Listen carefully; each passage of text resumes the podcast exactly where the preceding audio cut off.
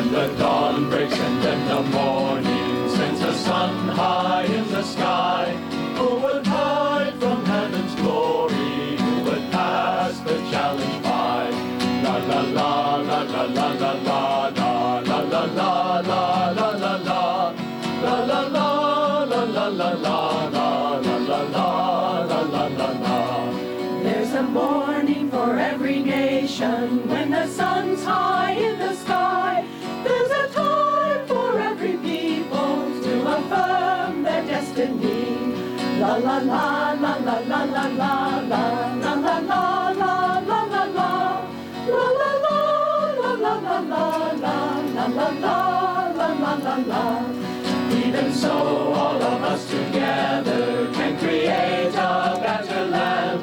Leave the past, a new tomorrow waits for all who understand. There's a morning for every nation when the sun's high in the sky. There's a time for every people to affirm their destiny. La la la la la la la la la la la la la la la la. La la la la la la la la la la la la la la la. Even so, all of us together can create a better land. Leave the past, a new tomorrow waits for all who understand.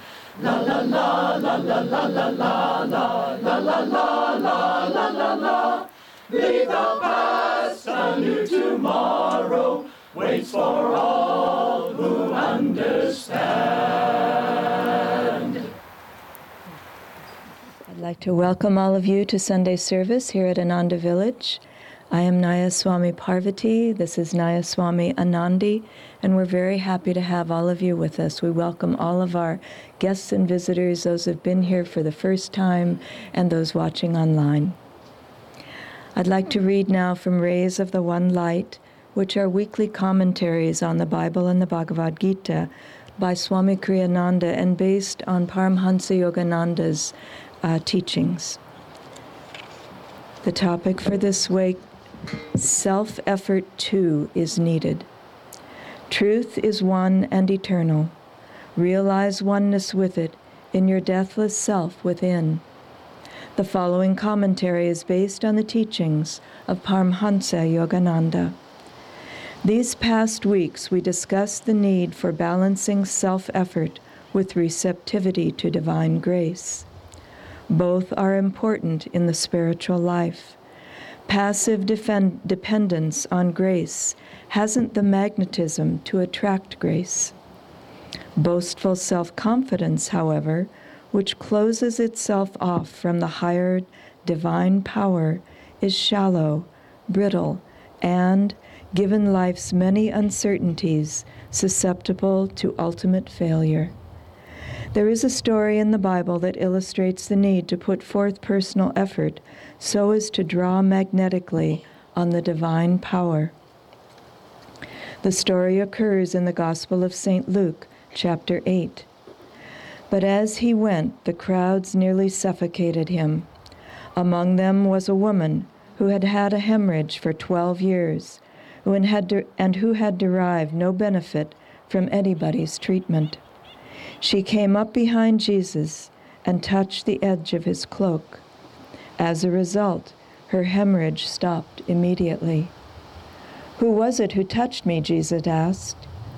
When everybody denied it, Peter remonstrated, Master, the crowds are all around, pressing you on every side. But Jesus said, Somebody touched me. I felt power going out from me.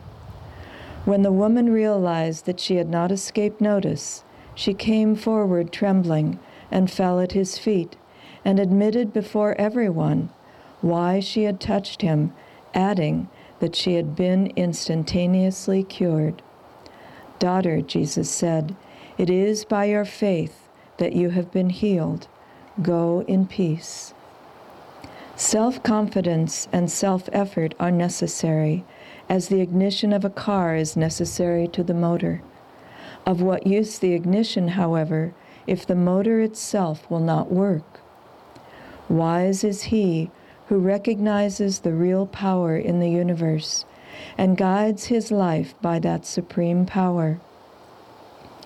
As it says in the Bhagavad Gita, the ninth chapter, to those who meditate on me as their very own, ever united to me by incessant worship, I make good their deficiencies and render permanent their gains. Thus, through Holy Scripture, God has spoken to mankind. Om,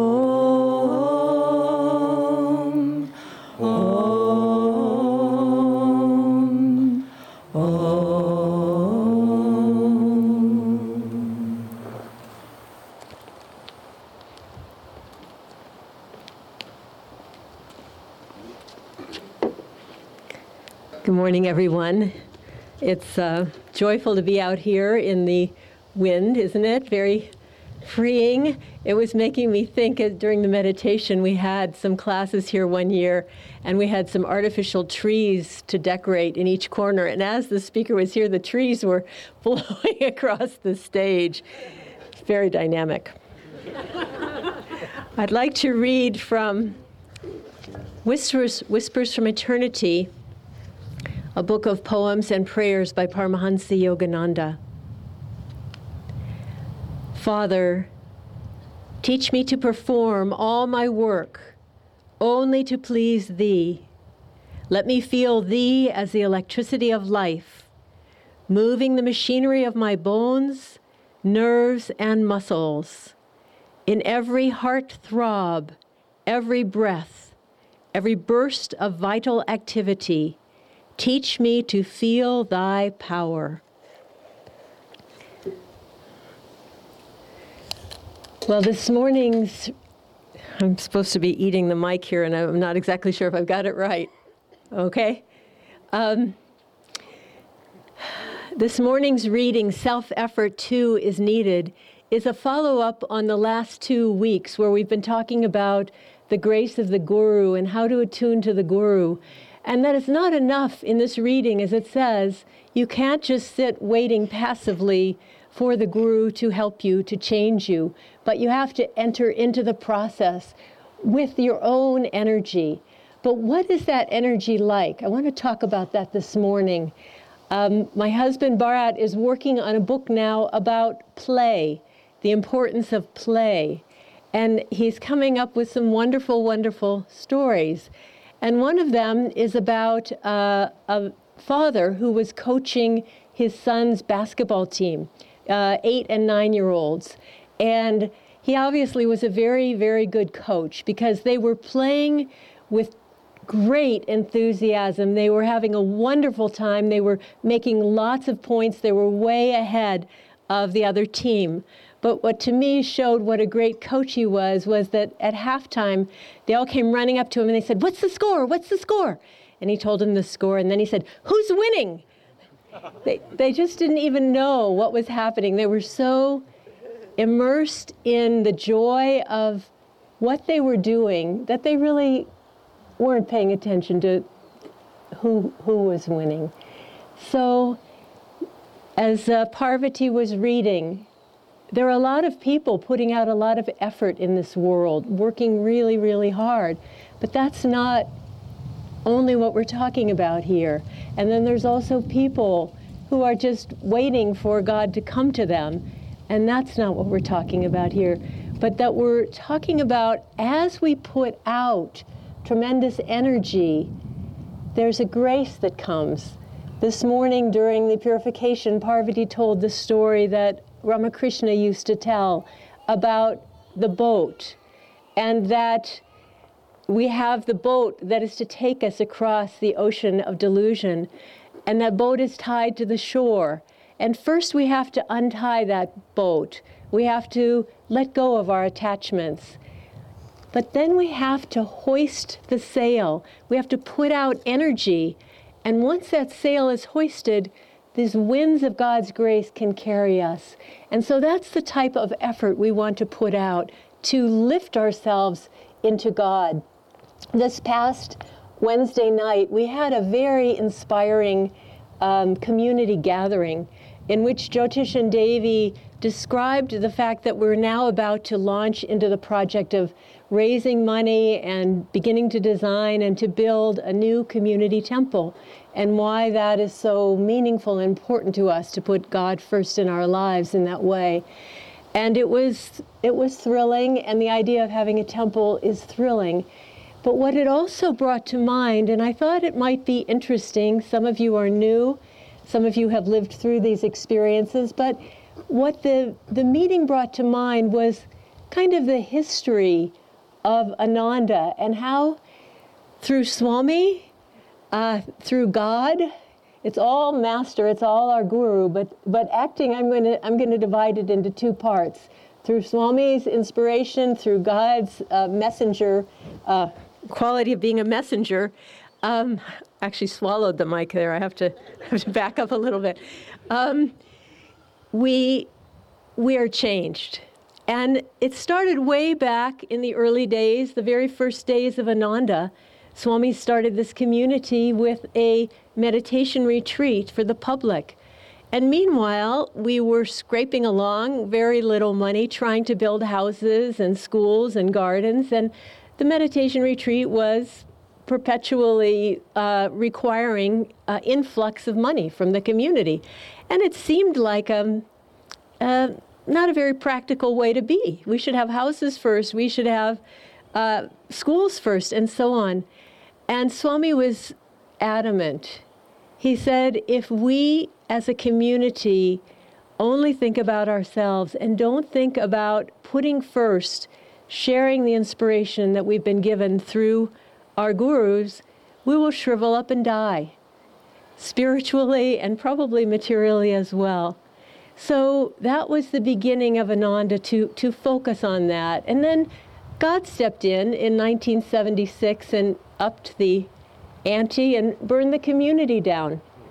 And so many people, half the community, looked around. They saw no houses. There were still, the monastery still exists. We had our little trailers and we had all of our public uh, businesses, but there were no houses. And the uh, the thinking person, uh, thinking the wrong way, but thinking, look around and said, well, there's no houses, no money, no insurance.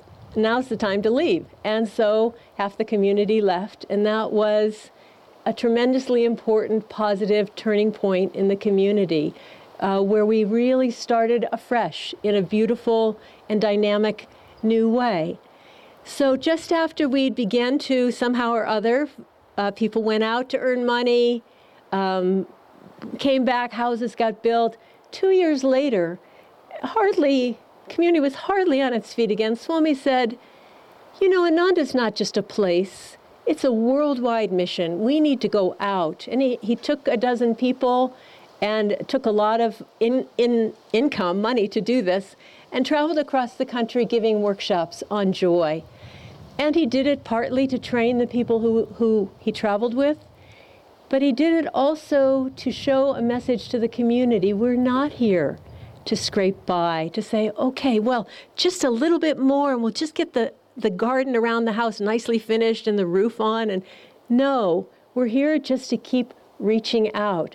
And so he did that, and that expanded our vistas. It brought, um, it wasn't successful financially. It brought some invaluable people back to our community, but most of all, it shifted our thinking. And we thought bigger about Ananda. And so then Ananda developed outwardly, and he, Swamiji, made sure that we were starting colonies and centers all around the United States and also in Italy. And so this movement outward was happening. And then God came in again and upped the ante and um, uh, another spiritual group decided to sue us for copyright infringement. Um, and they said that they were suing us so that we would be unable to use Master's likeness, his, in other words, his photographs, or any of his words or his name in describing who we were and what we did. Well, that was a situation that simply was impossible. There was no way that we could not step up to the plate. But I remember saying to Bharat after the first talks, when we had a few over, a few people over to discuss what we should do, And it was obvious that we had no choice. And I remember saying to Bharat, wow, this could be big. This, this could cost us a million dollars. I mean, a million dollars would pretty much destroy the whole community, but what else can we do? And so, meanwhile, 12 years, $12 million is what it cost. And people have said to me, Oh, all that waste of money, what a waste of money. And I have said to them, No, you don't understand. The money wasn't there.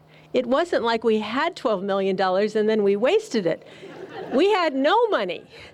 We had no money. We had a lot of people earning minimum wages, and yet together we decided that every person could put in a monthly amount, which was a stretch, and we did that month after month for mm, I don't know how many years. It was much more. It was more than 12 years because it took us a while to pay it off.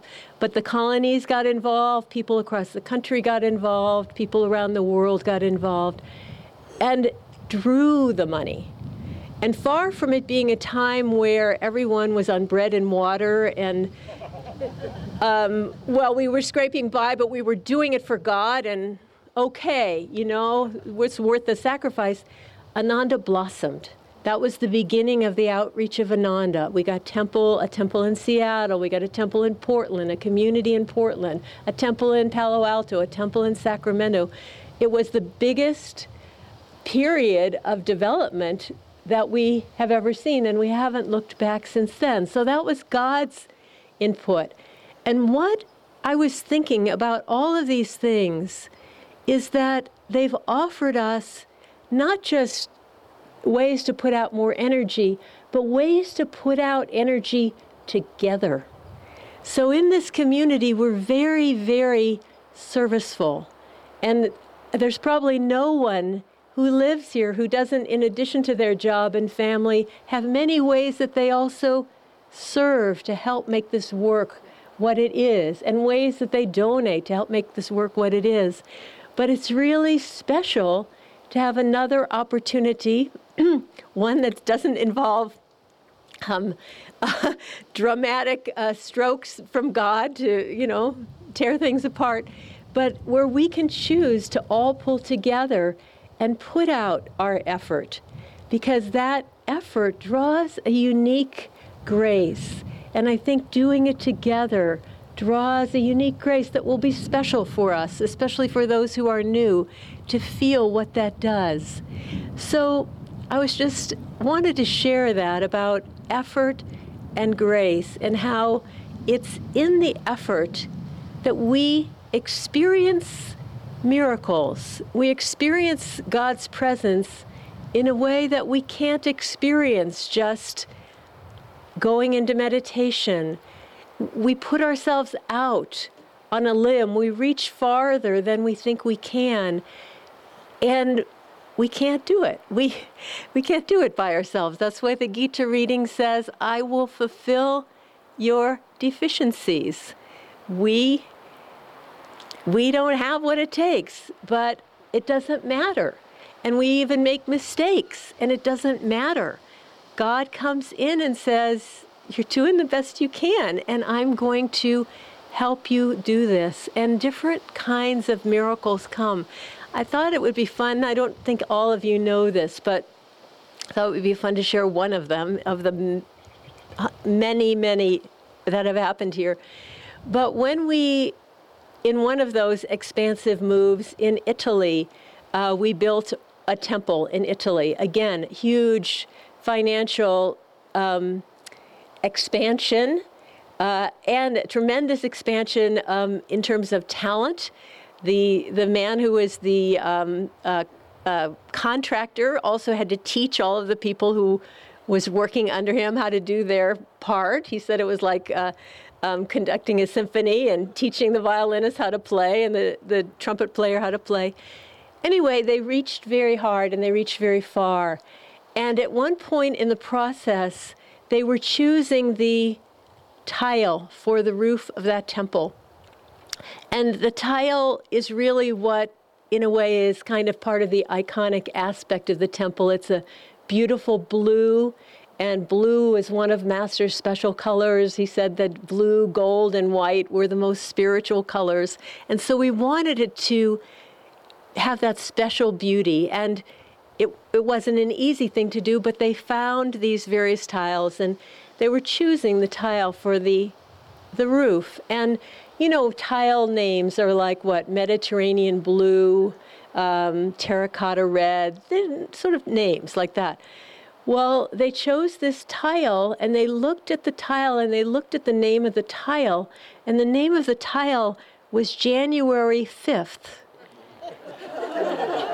January 5th is Yogananda's birthday. I still get chills thinking about that. I mean, just to have this sense that, isn't this fun?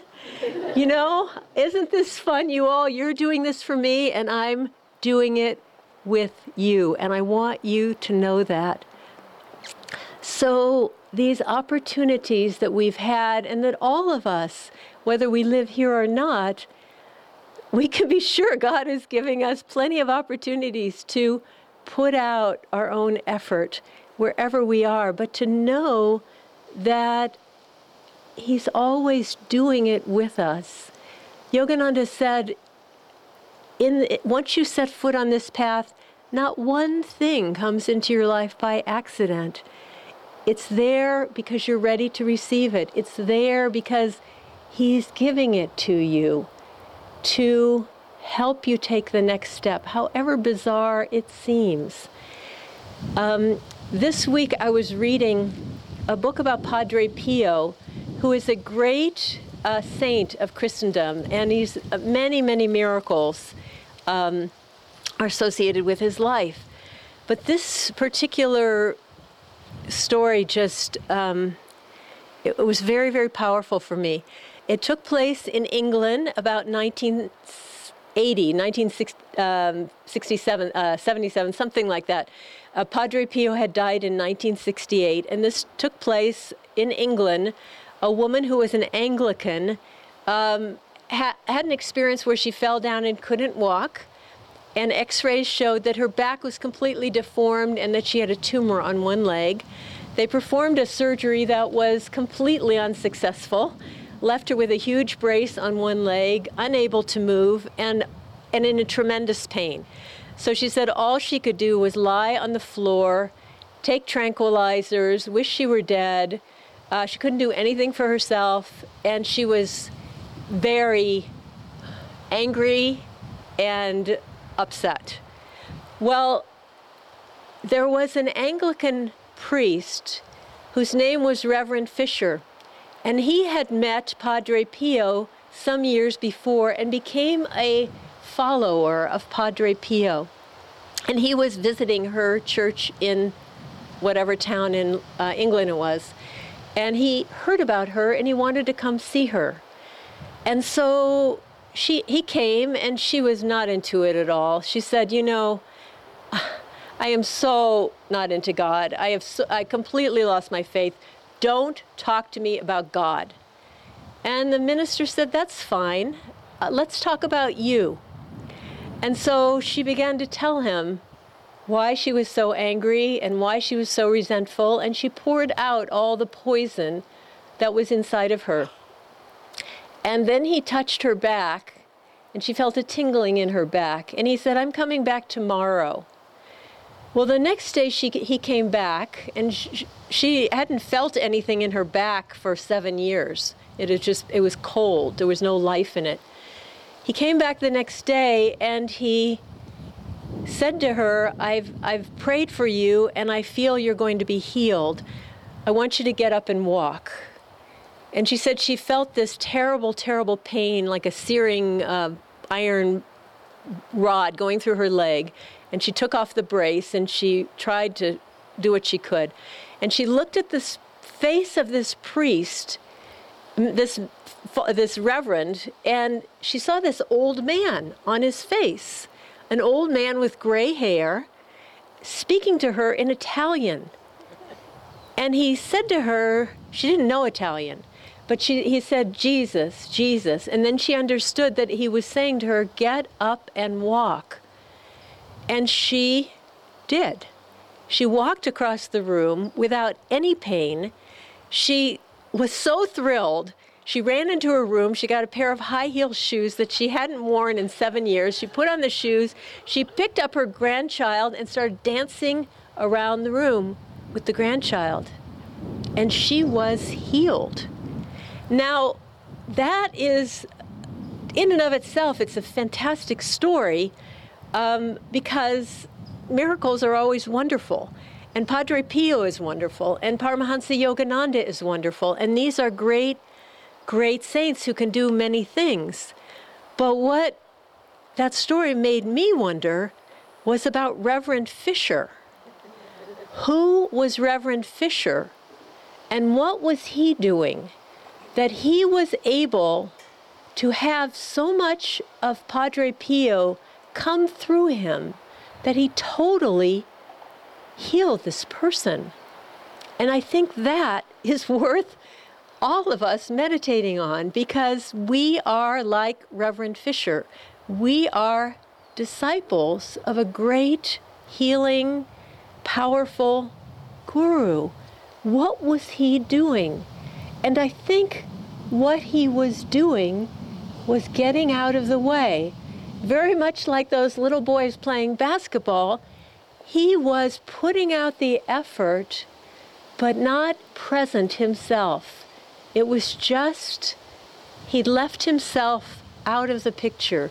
It was totally about his love for Padre Pio and his complete desire to do what he could to help anyone, including this woman.